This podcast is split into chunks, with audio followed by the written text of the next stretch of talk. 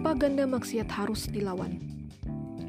Baru-baru ini masyarakat dihebohkan dengan kejadian seorang artis yang mengundang pasangan gay di kanal podcast YouTube-nya dengan alasan bahwa fenomena keberadaan mereka adalah fakta dan realitas di sekitar kita. Tayangan ini langsung menuai pro dan kontra di tengah publik sehingga menimbulkan kegaduhan dan muncul tagar unsubscribe podcast Corbuzier dan berimbas kehilangan 8 juta lebih subscriber. Dunia seakan terlena akan perbuatan maksiat dan dosa. Isu lagi bete terus menggelinding bak bola liar.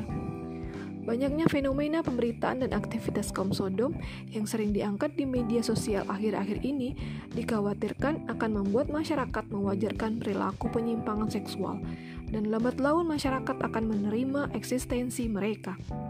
Padahal yang harus kita lakukan adalah menolak perilaku ini dan memahamkan umat akan bahaya kaum Sodom. Perilaku lagi bete dan eksistensi mereka akan selalu ada jika paham sekuler liberalisme tetap dipertahankan. Sekuler liberalisme adalah paham yang salah dan kotor. Sekulerisme memisahkan kehidupan dari agama. Liberalisme yang selalu mengagungkan kebebasan dalam setiap hal, termasuk kebebasan berperilaku, akan mengkondisikan kita pada situasi menabrak norma agama, etika, serta nilai-nilai yang berlaku di masyarakat. Inilah wajah buruk demokrasi. Ide sesat kaum Sodom yang merusak fitrah justru dipromosikan atas nama kebebasan berekspresi. Paradigma demokrasi yang mengagungkan liberalisme nyata mengantarkan manusia bebas menuruti hawa nafsunya, termasuk bebas menikah dengan sesama jenis.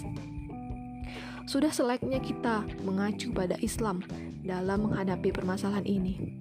Islam mengharamkan setiap perbuatan yang berakibat merugikan dan membahayakan diri sendiri maupun orang lain. Islam tegas dalam memberikan sanksi kepada pelaku penyimpangan seksual, sehingga akan berefek jerah dan membuat orang berpikir beribu kali untuk melakukan perbuatan yang Allah murka padanya.